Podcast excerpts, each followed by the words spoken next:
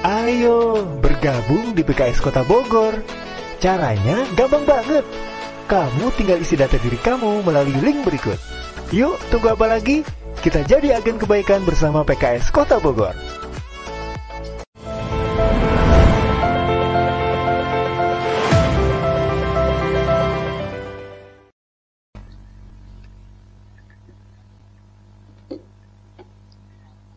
Tes tes. Ya, bismillahirrahmanirrahim.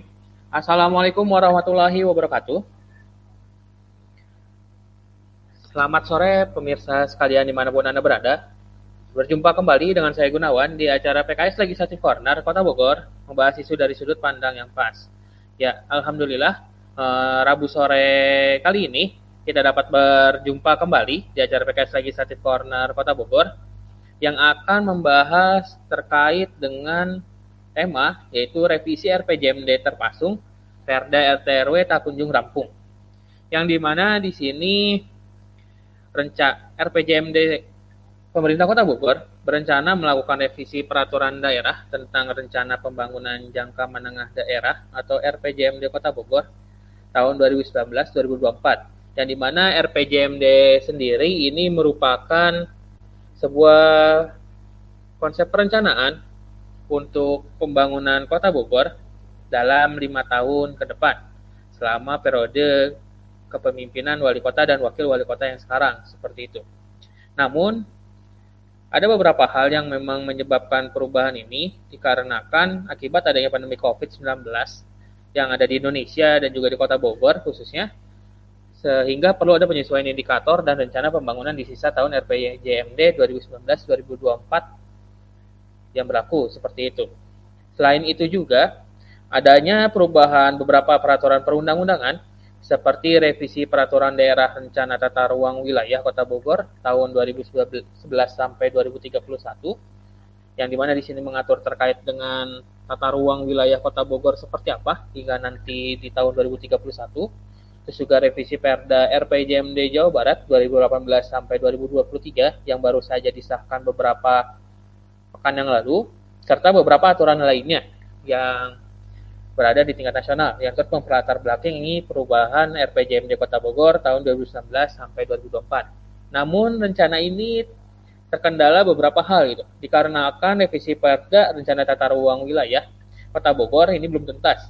Padahal Perda RT RW sudah disahkan oleh DPRD Kota Bogor dalam rapat paripurna pada 9 Juni 2021 jadi ini udah tiga bulan dan menjadi salah satu landasan penting bagi rencana Pemkot untuk melakukan revisi RPJMD Kota Bogor 2019-2024. Nah, jikalau Pemkot Bogor tidak segera untuk menyelesaikan revisi RTRW ini, bukan tidak mungkin gitu, rencana revisi Perda RPJMD Kota Bogor tahun 2019 sampai 2024 akan batal terlaksana karena akan terkendala dengan peraturan perundang-undangan yang ada gitu. Nah, untuk tema pada pertemuan sore hari ini kita akan mengundang salah satu narasumber yaitu Bu Haja Sri Kusnaini STPMEI. Beliau adalah Ketua Badan Pembentukan Peraturan Daerah atau Bapemperda DPRD Kota Bogor. Saya sedikit membacakan profil beliau. Beliau merupakan anggota DPRD Kota Bogor dari fraksi PKS dari daerah pemilihan 3 Kecamatan Bogor Selatan saat ini menjabat sebagai Ketua Bapemperda DPRD Kota Bogor, sekaligus juga sebagai anggota Komisi 4 DPRD Kota Bogor. Bagi yang ingin mengikuti sepak terjang beliau, dapat di-follow akun sosial medianya, yaitu Facebook Sri Kusnaini dan juga Instagram Sri.kusnaini, seperti itu.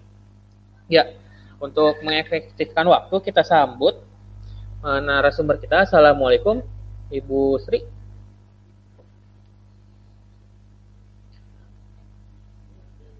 Oh iya. Uh, bagaimana Bu kabarnya Bu? Sehat? Alhamdulillah kabar baik. Sekarang sedang sibuk apa nih Bu? Sebentar, saya pindah posisi aja ya. Suaranya kok kecil. Ya baik Bu sambil menunggu ya bagi pemirsa sekalian yang ingin bertanya nantinya terkait dengan topik ini bisa menyampaikan pertanyaan ya di kolom chat ataupun di kolom komentar baik di Facebook maupun di YouTube seperti itu. Suara saya apakah sudah terdengar jelas, Bu? Sudah, sudah. Alhamdulillah. Sudah. Mungkin kita langsung masuk saja Ibu ya ke terkait dengan pembahasan tema kita kali ini terkait dengan revisi RPJMD terpasung, RTRW tak kunjung rampung seperti itu. Nah, sebenarnya ini boleh diceritakan dulu kamu sedikit terkait dengan kronologi rencana revisi Perda RPJMD Kota Bogor tahun 2019-2024 itu sebenarnya seperti apa dan juga bagaimana perkembangan terkininya saat ini. Baik. Ya. Jadi uh, Bismillahirrahmanirrahim. Assalamualaikum warahmatullahi wabarakatuh. Selamat sore teman-teman semuanya, pemirsa acara PKS Legislative Corner. Semoga semuanya dalam keadaan sehat walafiat. Uh, berbicara tentang R, revisi RPJMD ya. Uh, bulan Mei 2021 Pemkot mengajukan kepada DPRD untuk melakukan revisi RPJMD terkait dengan adanya pandemi COVID bahwa ada banyak hal yang ternyata uh, janji-janji kampanye serta visi misi dari DPRD eh visi misi dari Pemkot yang belum bisa tercapai sehingga perlu ada penyesuaian target-target di RPJMD. Nah, di bulan itu eh, Pemkot sudah mengajukan rancangan awal ya, rancangan awal RPJMD yang kemudian kita bahas di Badan Pembentukan Perda dan waktu itu sudah selesai pembahasan rancangan awal. Tapi setelah rancangan awal pembahasan itu sudah selesai disepakati, itu kan banyak proses kembali yang harus dilalui ya untuk eh, adanya revisi RPJMD. Di antaranya adalah bagaimana Pemkot harus menindaklanjuti dengan uh, konsultasi ke Bapeda Provinsi, kemudian juga harus ada kajian lingkungan hidup strategis ya dari Kementerian uh, Lingkungan Hidup. Kemudian juga ada musrenbang ya, meminta masukan-masukan dari masyarakat dan sebagainya, termasuk juga harus ada kajian naskah akademis dan sebagainya. Nah, maka proses itu sudah uh, kita tunggu berarti kurang lebih hampir dari bulan Mei, Juni, Juli, Agustus, Agustus ya sekarang sudah hampir empat bulan. Uh, ternyata apa yang sudah disepakati antara Pemkot dengan DPRD bahwa rancangan revisi RPJMD ini akan dibahas di masa sidang ketiga. Masa sidang ketiga itu antara bulan Mei sampai bulan Agustus sampai Agustus pada berakhir ternyata rancangan rancangan awal revisi RPJMD itu tadi belum bisa diselesaikan oleh Pemkot.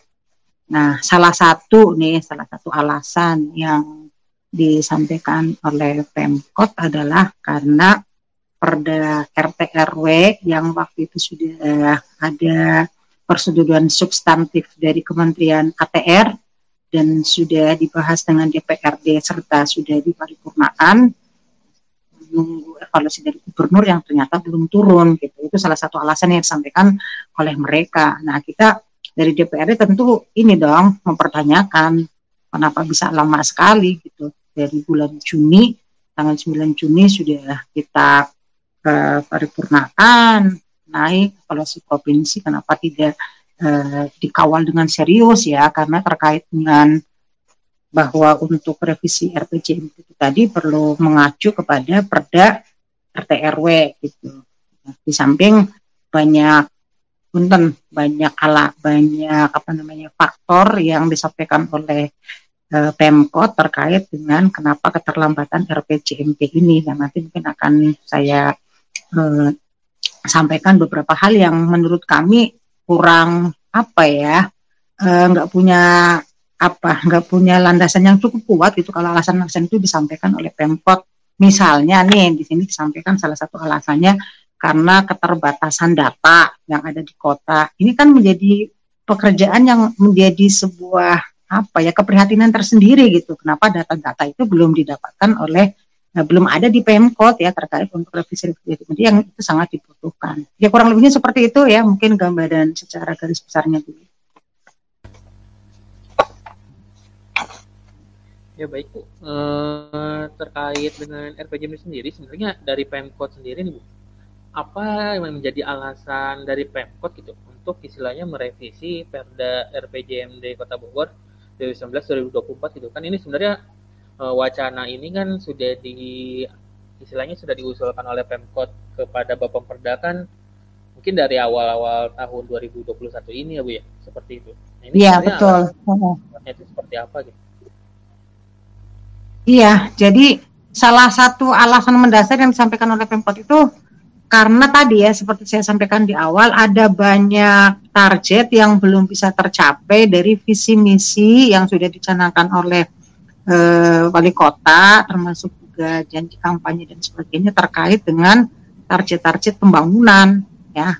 Alasannya karena adanya pandemi covid ya sehingga perlu ada penyesuaian-penyesuaian termasuk juga misalnya adanya apa namanya target APBD ya PAD yang belum tercapai dan sebagainya karena pandemi Covid itu yang melandasi salah satunya dari adanya uh, usulan untuk revisi RPJMD dari uh, Pemkot termasuk di antara hal yang menjadi alasannya adalah karena di tingkat provinsi juga RPJMD-nya ada revisi seperti itu. Ya, baik. Uh, baik Bu, terima kasih banyak atas jawabannya. Ya, sebelum kita bahas lebih jauh, kan ini kita baru bahas terkait dengan RPJMD yang memang menjadi perda yang mungkin terpasung ya. Karena mungkin, nah yang ini nih sudah terkait dengan penyebabnya. Nanti lebih lanjutnya seperti apa, kenapa ini bisa terhambat dan segala macam. Nah ini nanti kita coba bahas setelah iklan berikut ini seperti itu.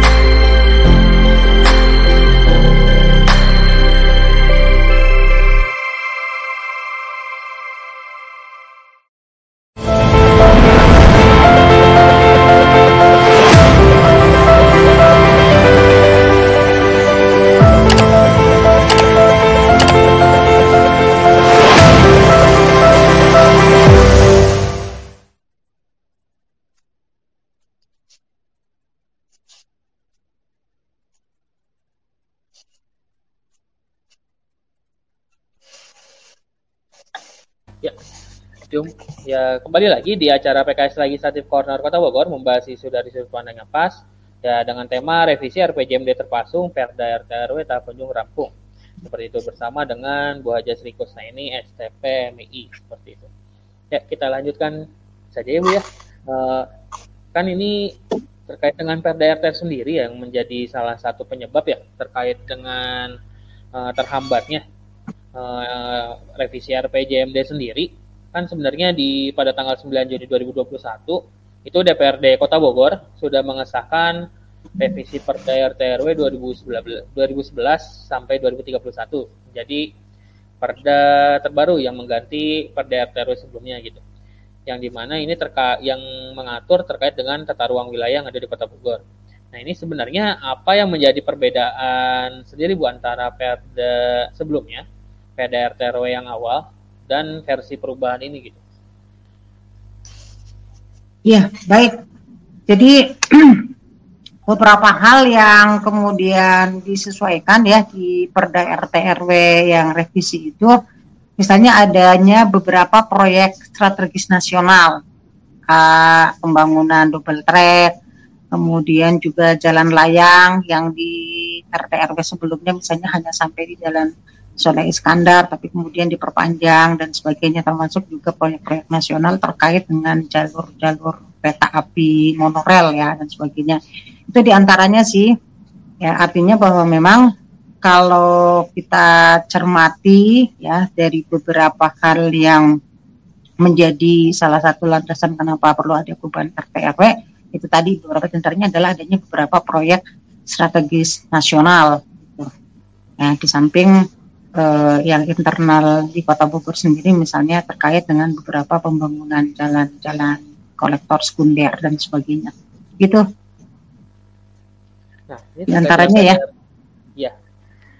ya. terkait dengan PDR teror sendiri, Bu, ini seberapa urgent gitu dan juga penting dan berpengaruhnya gitu terhadap progres PDR TRW 2011-2031 ini uh, ya. ini dengan proses pembahasan revisi Perda RPJMD Kota Bogor sendiri gitu yang diwacanakan oleh Pemkot.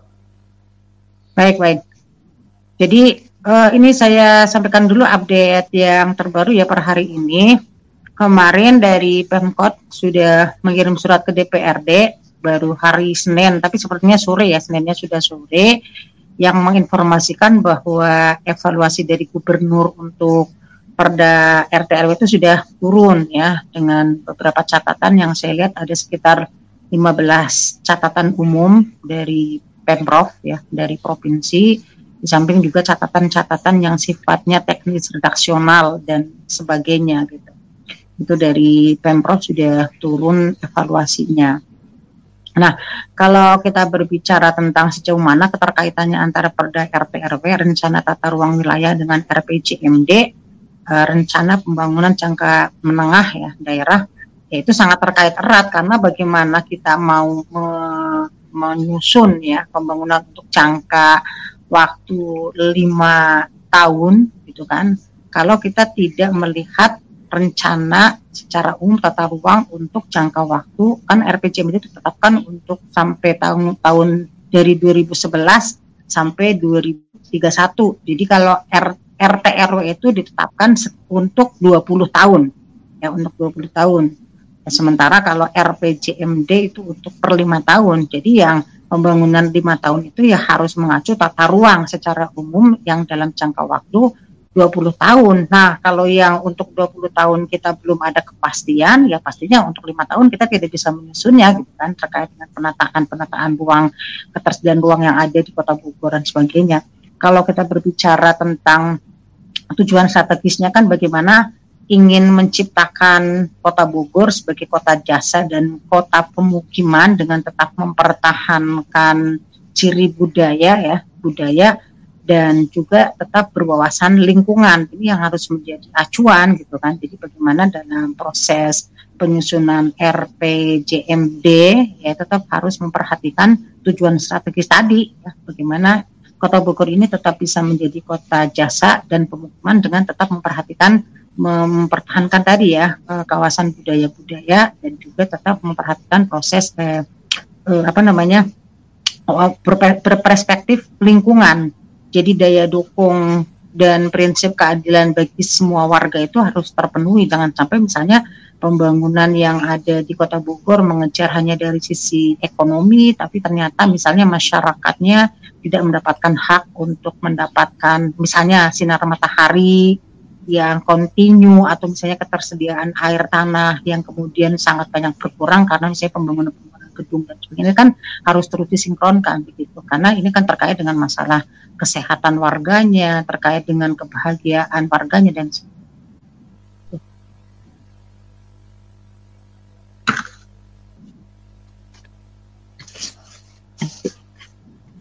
listriknya mati nih kayaknya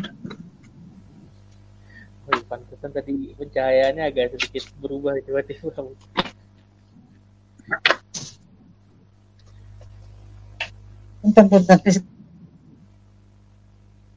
ya sambil menunggu uh, Bu Sri Up, belum maaf.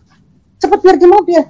Eh, bagi pemirsa sekalian eh, yang ingin bertanya ataupun menyampaikan aspirasinya dapat menyampaikan di kolom komentar ataupun di live chat YouTube maupun Facebook seperti itu. Mungkin maksudnya apakah sudah bisa kembali?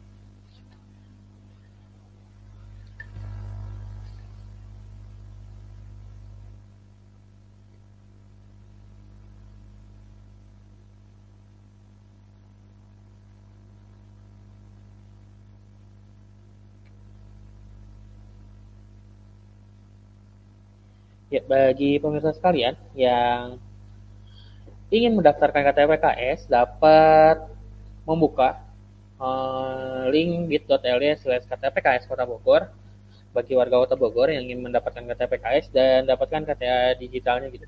Dan nantinya insya Allah yang telah mendaftar resmi menjadi bagian dari PKS seperti itu. Dan Ya, ini sambil mohon maaf karena ada gangguan teknis dari narasumber seperti itu. Ya, eh, sedikit menginformasikan juga PKS Legislative Corner sendiri ini merupakan salah satu program dari fraksi PKS DPRD Kota Bogor yang di mana akan membahas terkait dengan isu-isu terkini di Kota Bogor seperti apa. Dan bagi yang ketinggalan episode-episode sebelumnya bisa menyaksikan ulang di PKS TV Kota Bogor ataupun di Spotify fraksi PKS DPRD Kota Bogor. Pusri, apakah sudah Iya, iya. kembali? Sudah, sudah. Apa tadi pertanyaan terakhir? Saya enggak ini. Yang tadi sinyalnya terputus tuh. Dengan seberapa pentingnya gitu dan berpengaruhnya Perda RT Halo? sendiri terhadap proses pembahasan revisi Perda RPJMD seperti itu. Pertanyaan terakhir tadi tentang apa? terkait dengan seberapa penting dan berpengaruhnya proses dari terselesaikannya Perda RT RW 2011 2031 pada proses pembahasan revisi Halo? Perda RW itu.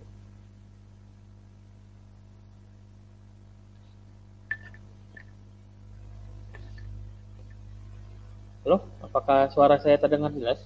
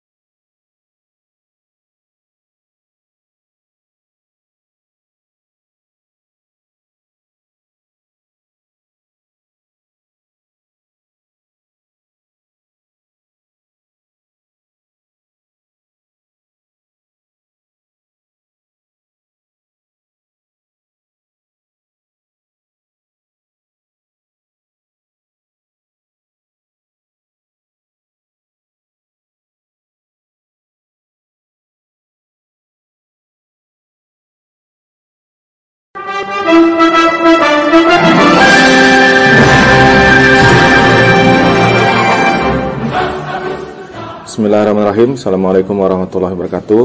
Saya Harus Wandaru, Ketua DPP PKS Jawa Barat. Mengucapkan selamat hari ulang tahun Negara Kesatuan Republik Indonesia yang ke-76. Kemerdekaan tidak kita dapatkan dengan cuma-cuma atau hadiah dari penjajah asing. Kemerdekaan ditebus dengan darah, air mata, dan nyawa para pahlawan.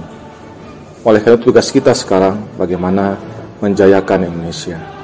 Di tengah-tengah pandemi COVID-19, marilah kita patuhi protokol kesehatan. Marilah kita bantu saudara-saudara kita yang terdampak, yang mungkin tidak seperti kita, tidak seberuntung kita. Selamat mengisi kemerdekaan. Insya Allah kita semua adalah pahlawan kemerdekaan. Terima kasih. Assalamualaikum warahmatullahi wabarakatuh. Merdeka!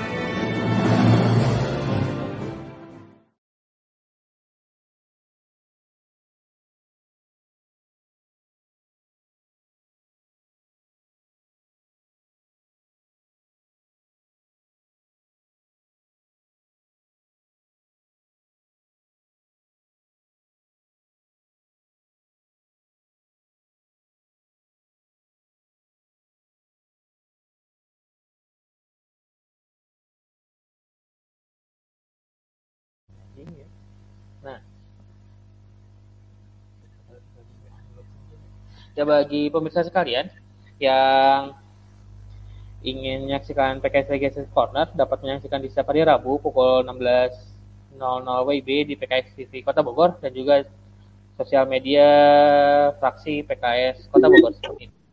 Ya mungkin kita lanjutkan ya Bu ya terkait dengan ya, uh, tema saat ini terkait dengan revisi RPJMD terpasung PRD RT RW Kunjung Rakung. Nah ini kan tadi uh, kita baru sampai di pertanyaan berapa penting itu dan berpengaruhnya progres dan perkembangan dari Perda RT RW sendiri terhadap proses pembahasan revisi Perda RPJMD sendiri itu bagaimana? Dan apakah ada catatan-catatan penting gitu di proses-proses ini?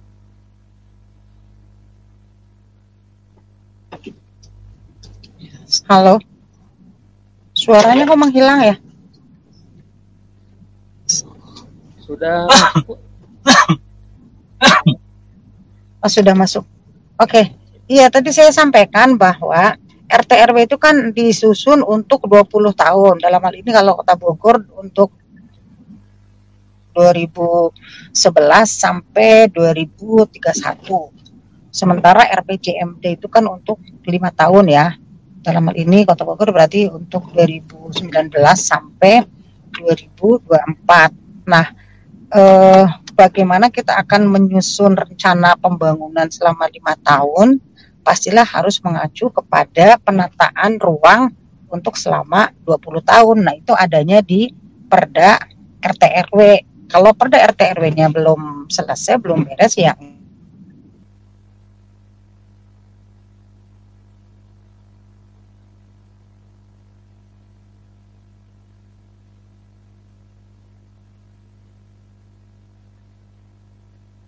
Ibu?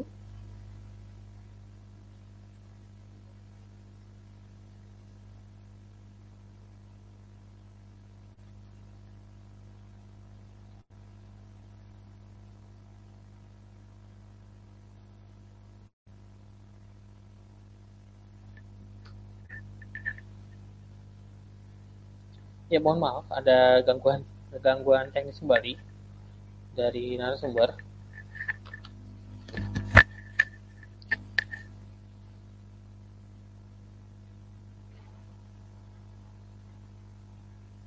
Ya ini kita bacakan komentar-komentar terlebih dahulu ya sambil menunggu Bu Sri. Ya, ini dari Kang Himawan Dwi Satria. Assalamualaikum warahmatullahi wabarakatuh. Himawan dari Kota Bogor hadir. Terus juga tadi ada dari Susi Amalia juga hadir. Dan dari Empang nih, dari Bapak Ahmad Furkon, Bogor Selatan hadir. Seperti itu. Dan juga ada dari Andri Ani, Amin. Sehat sel selalu. Salam PKS. Salam. Kemudian ada dari Kang Jundi Hasan. Keren nih konten rutin Rabu sore ya cerdas masyarakat lanjutkan di PKS. Nah, Sa ya. saya banyak keluar masuk ya kayaknya sinyalnya ya. Ya, sinyalnya banyak putus. Iya. Punten ya. Ya. Mungkin bisa tadi apa nih sekarang jadi sekarang apa sesi apa nih? Pertanyaan kah atau gimana? Pertanyaan yang tadi Bu terkait dengan apa tuh? Uh, seberapa penting dan berpengaruhnya uh, proses dan juga perkembangan dari Perda RTW sendiri kepada proses yeah. pembahasan revisi Perda Perda RPJM. Oke okay, oke. Okay. Jadi memang uh, kalau kita bicara Perda RT RW itu kan menjadi acuan buat RPJMD. Kalau Perda RT RW-nya belum bisa uh, selesai belum tuntas ya turun evaluasi dari gubernur dan sudah dibahas apa catatan dari uh, Bapeda kita provinsi ya gubernur ya belum bisa menjadi acuan untuk RPJMD. Nah, cuman tadi saya sampaikan nih, saya sampaikan update-nya bahwa per hari Jumat kemarin 27 Agustus sudah turun evaluasi dari gubernur. Nah, proses selanjutnya kan kalau sudah turun evaluasi dari gubernur harus disampaikan ke DPRD apa sih yang menjadi catatan ya dari provinsi setelah ada perbaikan-perbaikan dari Pemkot. Uh, dan Pemkot sudah berkirim surat kepada DPRD hari Senin, cuma Seninnya sepertinya sore, jadi kita baru bisa mengagendakan untuk rapat kembali membahas catatan-catatan atau evaluasi dari gubernur itu besok hari Kamis ya, Kamis pagi insya Allah. Nah, insya Allah kalau itu selesai tuh perdanya, perda RT RW-nya, sebenarnya belum belum juga otomatis kemudian kita bisa langsung membahas RPJMD. Kenapa? Karena draft rancangan awal yang harus disiapkan oleh Pemkot itu sampai sekarang belum disampaikan kepada DPRD, ya belum disampaikan kepada DPRD. Alasannya apa? Alasannya itu memang banyak alasannya yang disampaikan oleh Pemkot. Salah satu uh, tentang alasan belum belum disah belum tuntasnya Perda RT itu hanya uh, baru salah satunya. Ternyata alasan lain yang disampaikan oleh Pemkot itu cukup banyak yang ini menjadi bahan pertanyaan buat kita yang di DPRD. Salah satu alasan yang disampaikan misalnya uh, katanya nih belum ada data yang memadai di tingkat kota.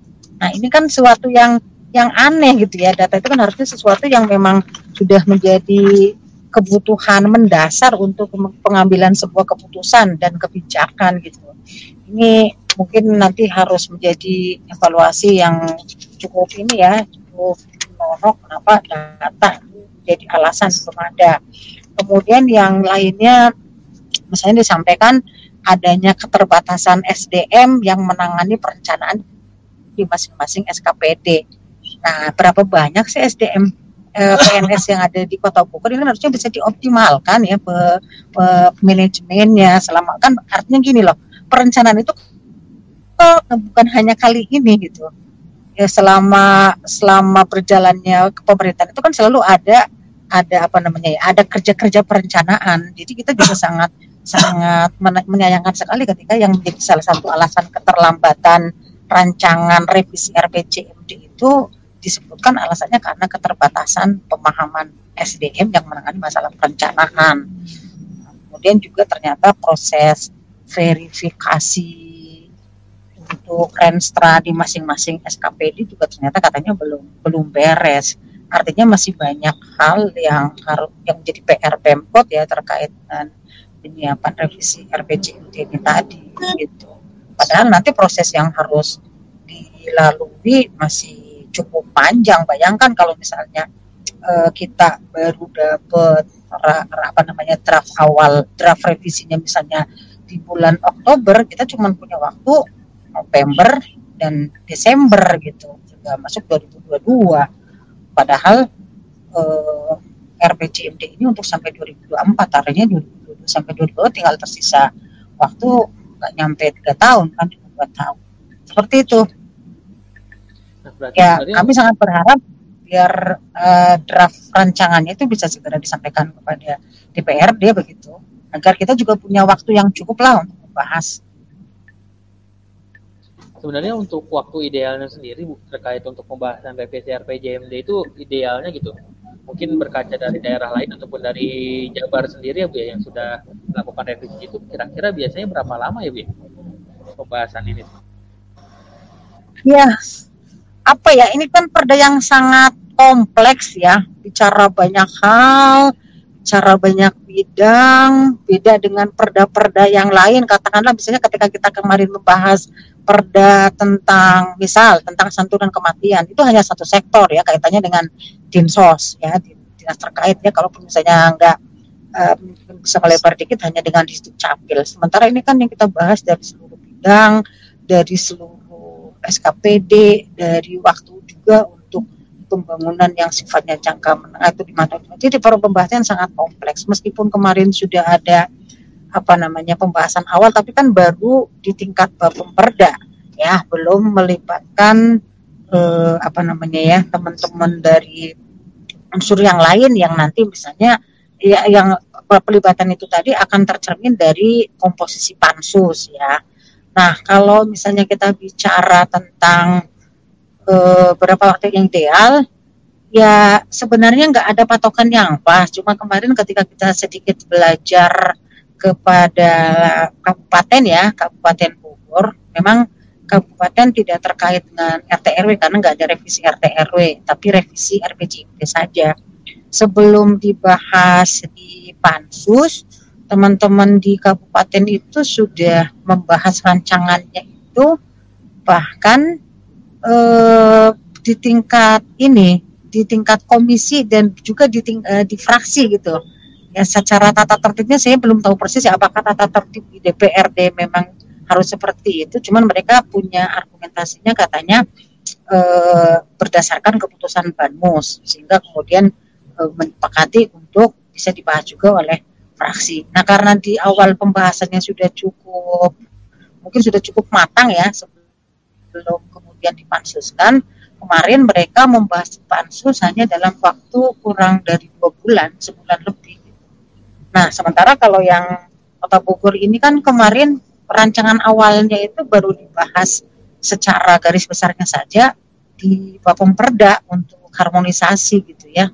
Harmonisasi dan sinkronisasi dibahas detail pasal per pasal sebagaimana dibahas di pansus. Artinya kita berharap nanti pansus punya cukup waktu yang yang cukup lah untuk membahas jangan mepet-mepet sekali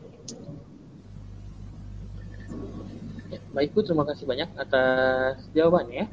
Uh, mungkin ini ada pertanyaan ya dari kolom komentar dari Pak Mardianto mungkin bisa ditampilkan uh, dari Pak Mardianto dan lagi kira-kira apa dampaknya bagi masyarakat Kota Bogor secara pelayanan sosial dan ekonomi terkait adanya penyesuaian rencana tata ruang wilayah sendiri Bu akibat adanya PSN atau proyek strategis nasional. Iya. Uh, sambilkan contoh ya, misalnya kalau di RT RW itu uh, di situ kan dibahas tentang pembangunan jaringan pipa gas, kemudian dibahas tentang pembangunan jalan di Kota Bogor, dibahas juga tentang uh, ini ruang-ruang evakuasi ketika ada bencana dan sebagainya gitu ya. Artinya kalau kemudian itu sudah ditetapkan akan menjadi acuan di RPJMD, kita jadi bisa merencanakan dengan baik misalnya mana daerah-daerah yang harus menjadi apa namanya kantong bukan kantong misalnya gini ada sebuah daerah yang di situ berdasarkan pengalaman itu rawan rawan bencana. Nah, ketika kemudian kita menetapkan di kelurahan tertentu untuk menjadi ruang ruang evakuasi bencana dan sebagainya, kan termasuk misalnya jalan-jalan yang dibutuhkan untuk evakuasi bencana harus bisa dilalui jadi bisa dilalui oleh kendaraan roda empat itu akan mempermudah ya ketika misalnya nanti ya kita sih tidak berharap ada bencana mempermudah ketika misalnya ada bencana dievakuasi evakuasinya ke mana lewat jalannya ke mana dan sebagainya itu kan semuanya ada tertuang tuh RT RW ya mestinya. Nah, termasuk juga misalnya kalau di RT RW dibahas tentang uh, di semua WP, WP itu wilayah pelayanan ya di semua kecamatan ada untuk uh, perbaikan atau apa sih perbaikan untuk kantor-kantor pemerintahan baru dan sebagainya. Nah itu kalau misalnya kemudian itu tertunda, ya boleh jadi ketika masyarakat menginginkan adanya pelayanan-pelayanan di di tempat-tempat yang misalnya menyebar di tiap kecamatan dan sebagainya akan berpengaruh gitu ya berpengaruh terhadap kenyamanan, kelancaran, kemudian juga apa ya ya kenyamanan dan kelancaran lah paling tidak seperti itu. Ya baik bu terima kasih bu uh, atas jawabannya. Nah, mungkin ini ada pertanyaan kembali ini bu dari saya. Uh, ini apa harapan ibu dan juga mungkin catatan ibu ya terkait kinerja Pemkot khususnya di bidang hukum sendiri ya yang memang istilahnya di bidang hukum ini kan sangat berkaitan erat juga gitu dengan Bapak Perda ya terkait dengan perumusan mungkin aturan perundang-undangan di tingkat daerah seperti itu baik terkait dengan revisi Perda RTRW atau RPJ RTRW itu juga RPJMD ataupun mungkin permasalahan-permasalahan lainnya terkait dengan bidang hukum ini yang berkaitan dengan Bapak Perda. Ya, yang pertama kalau harapan secara khusus terkait dengan uh, revisi rapor DRPJMD, kita sangat berharap sekali proses yang saat ini masih berlangsung ya, sedang dikerjakan oleh uh, Pemkot dalam hal ini bisa dipercepat. Misalnya kaitannya dengan upaya untuk mensinkronkan RPJMD dengan cascading yang ada Terus kalau tadi kendala SDM yang memahami masalah perencanaan di tingkat SKPD ya harus ada harus ada upaya yang serius lah untuk meningkatkan kapasitas para SDM ya di uh, semua SKPD sehingga proses perencanaan ini bisa berlangsung dengan lebih cepat lebih baik. Kalau misalnya kaitannya dengan alasan masih keterbatasan data ya di tingkat kota, ya ayo kita kejar. Ya harus dikejar dengan serius nih data-data yang dibutuhkan untuk penyusunan RPJMD sifatnya harus proaktif jangan menunggu gitu kan artinya memang harus benar-benar bekerja ekstra ya untuk teman-teman di SKPD terkait dalam dalam upaya menyelesaikan rancangan revisi RPJMD ini itu kalau secara khusus ya terkait dengan RPJMD termasuk juga apa peran-peran koordinasi dan bahasa saya itu mungkin apa ya? Ya koordinasi dan komunikasi dengan instansi vertikal misalnya dengan pihak eh, Kementerian Lingkungan Hidup.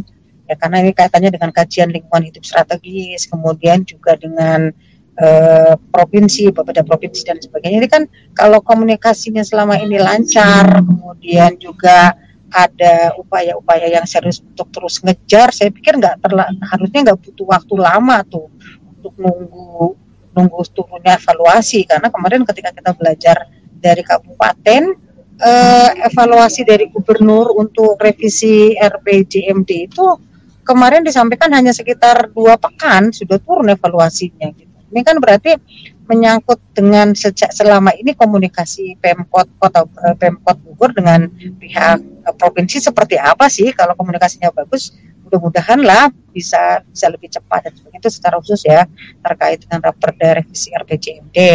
Nah kalau harapan secara umum uh, terhadap Pemkot kaitannya dengan peraturan perundang-undangan dan sebagainya ini hal yang juga menjadi keprihatinan kita karena ternyata uh, sekali lagi masih banyak perda-perda yang sudah kita sahkan tapi sampai sekarang itu belum ada perwalinya, belum ada aturan teknisnya itu. Uh, kemarin uh, misalnya saya sampaikan gitu, bagaimana ceritanya Kota Bogor yang punya visinya adalah kota ramah keluarga, tetapi uh, perda yang judulnya adalah pembangunan ketahanan keluarga itu sudah dua tahun ini tiga tahun malah ya eh dua tahun ya karena 2019 disahkan.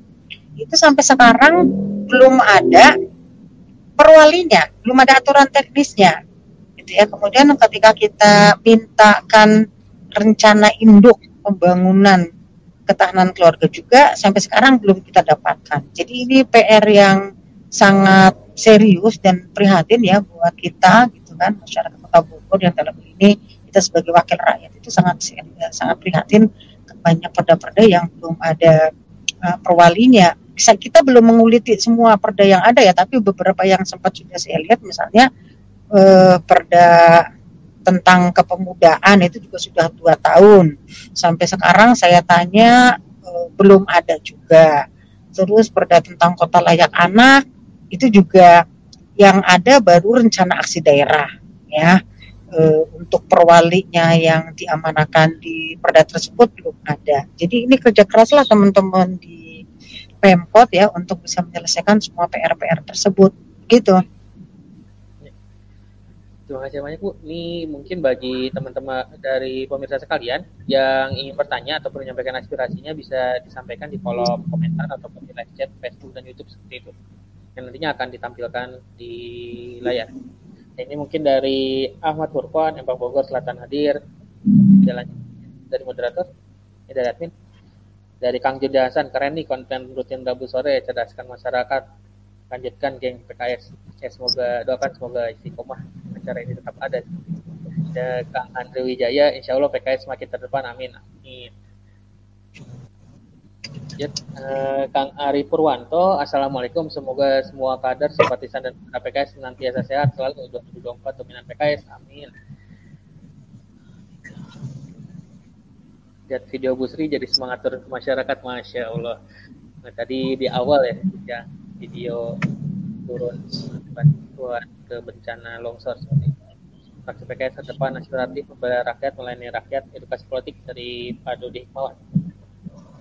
Nah mungkin ini nah ini dari Bakarena Asyar, ketua fraksi, yaitu komunikasi salah satu kunci sukses yang harus terus diperbaiki.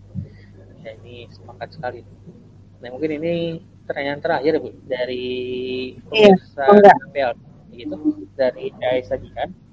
Dampak PPKM sangat terasa bagi masyarakat. Bagaimana rencana Pemkot dan DPRD untuk memulihkan kondisi ekonomi, pendidikan, dan tatanan sosial di Kota Bogor? Terima kasih. Ini mungkin berkaitan juga dengan waktu Ibu di Komisi 4.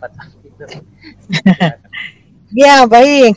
Uh, saya mulai dari sisi pendidikan. Uh, jadi hal yang pendidikan itu kan hal yang sangat strategis ya kalau kemudian pendidikan ini misalnya terhenti dalam tanda kutip eh, dikhawatirkan ada lost generation. Tapi satu sisi kita juga tidak boleh mengabaikan dari sisi eh, ini ya kesehatan. Jadi bagaimana kita mengharmonisasikan antara eh, kesehatan kepentingan eh, menjaga kesehatan dengan kepentingan tadi keberlanjutan pendidikan. Makanya tadi kita ketemu atau kita uh, panggil dari distrik dan dari dinkes ya untuk menjelaskan bagaimana rencana ketika kemudian dari SKB 4 Menteri itu sudah membolehkan untuk daerah-daerah yang PPKM-nya sudah turun ke level 3 dan secara zona sudah zona orange, kata Bogor sekarang sudah zona orange ya dan PPKM juga sudah turun ke level 3 sudah dibolehkan. Tapi itu kan tidak otomatis kemudian semua sekolah boleh langsung membuka PTM kalau misalnya belum ada kesiapan-kesiapan infrastruktur, eh, kemudian kesiapan dari guru dan murid serta bagaimana data berapa persen tenaga-tenaga pendidik dan juga anak didik yang sudah divaksin dan sebagainya. Makanya tadi kita memastikan kepada Disdik agar ada uh, cuklak atau cuknis lah atau SOP yang standar nih bagaimana kalau misalnya sebuah sekolah mau buka infrastrukturnya harus seperti apa yang standar kemudian yang ideal seperti apa terus bagaimana tentang kaitan yang izin orang tua itu harus ada survei dan sebagainya. Ini tadi kita sudah minta ya untuk bisa disiapkan secara detail dan disosialisasikan dengan secara masif kepada seluruh uh, stakeholder ya baik dari sekolah uh, termasuk juga dari komite pendidikan, dari dewan pendidikan, dari pengawasnya, termasuk kepada para orang tua dan sebagainya, sehingga bisa berjalan secara harmonis, eh, harmonis antara kepentingan eh, berjalannya pendidikan dengan tadi kesehatan. Jangan sampai juga eh, pendidikan jalan, tapi kemudian nauzubillah eh, kemudian eh, apa namanya ya timbul kembali kasus-kasus klaster baru sekolah dan sebagainya itu tidak kita inginkan. Jadi kalau dari sisi pendidikan kurang lebihnya seperti itu ya, walaupun kita juga banyak mendapatkan masukan dari masyarakat yang sudah mulai jenuh anak-anak dan sebagainya. Tapi sekali lagi uh, ini juga harus tetap diperhatikan masalah uh, prokesnya pendidik uh, dari sisi kesehatan. Kemudian dari sisi ekonomi ya kemarin kita sudah uh, komunikasi juga dengan dinas UMKM, ya, koperasi dan UMKM untuk bisa uh, memastikan bahwa uh, apa namanya ya bantuan-bantuan yang diberikan itu bukan sekedar sesuatu yang sifatnya uh, cash kemudian setelah itu ditinggalin tapi harus ada pendampingan-pendampingan yang serius gitu. Harus ada pendampingan-pendampingan yang serius benar-benar dibimbing termasuk dari sisi nanti pemasarannya dibantu dan sebagainya gitu ya.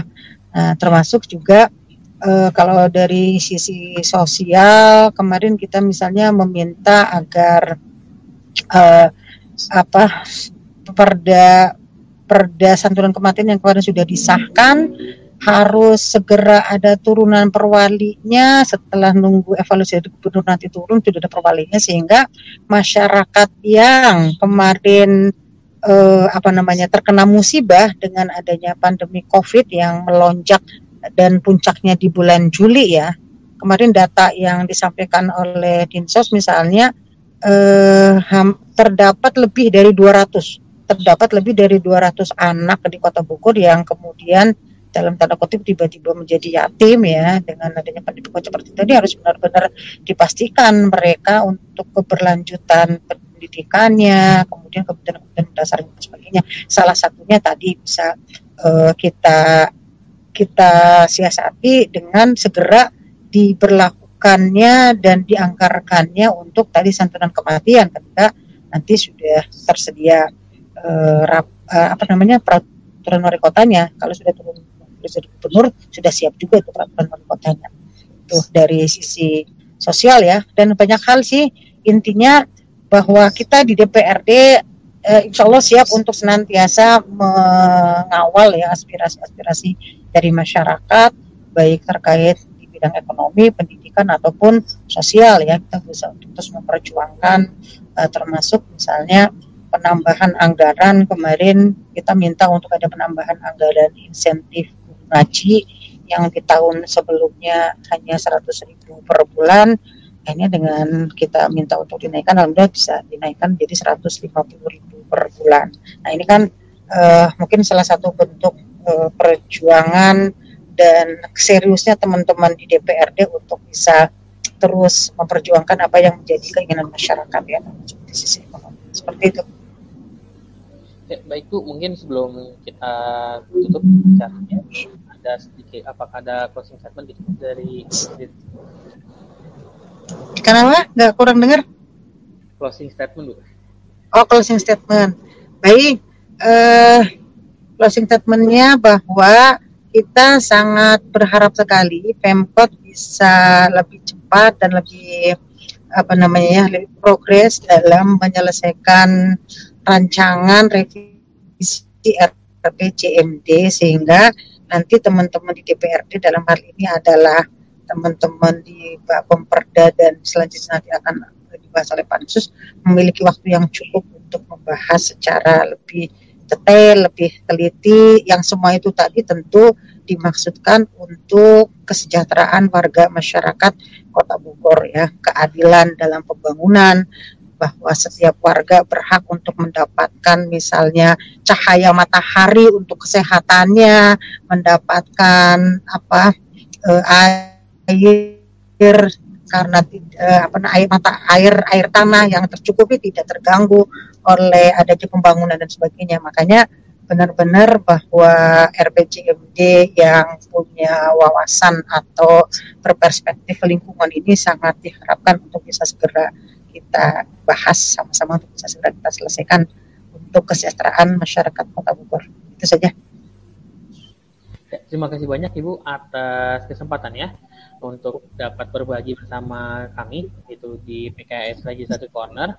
Ya bagi pemirsa sekalian di mana pun anda berada, terima kasih banyak juga atas waktunya untuk menyaksikan acara PKS Legislative Corner bagi pemirsa sekalian yang tadi mungkin ketinggalan ataupun ingin menyaksikan ulang uh, episode-episode dari PKS Legislative Corner sebelumnya dapat menyaksikan ulang di playlist PKS Legislative Corner yang ada di PKS TV Kota Bogor di YouTube PKS TV Kota Bogor ataupun bagi pencinta podcast dan juga Spotify dapat mendengarkan di channel fraksi PKS DPRD Kota Bogor seperti itu.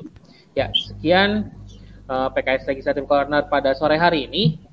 Saya dari MC memohon maaf sebesar-besarnya apabila ada sedikit kekurangan dalam memandu acara kali ini. Saya Gunawan dan juga Bu Sri Husna ini mohon undur ya. diri. Mohon maaf juga tadi banyak kendala teknis ya terkait dengan sinyal. ya, nggak apa Bu. ya, sekian dari kami. Wassalamualaikum warahmatullahi wabarakatuh. Waalaikumsalam warahmatullahi wabarakatuh. Sampai jumpa di PKS lagi satu corner pekan depan. Pamit ya. Assalamualaikum. Waalaikumsalam.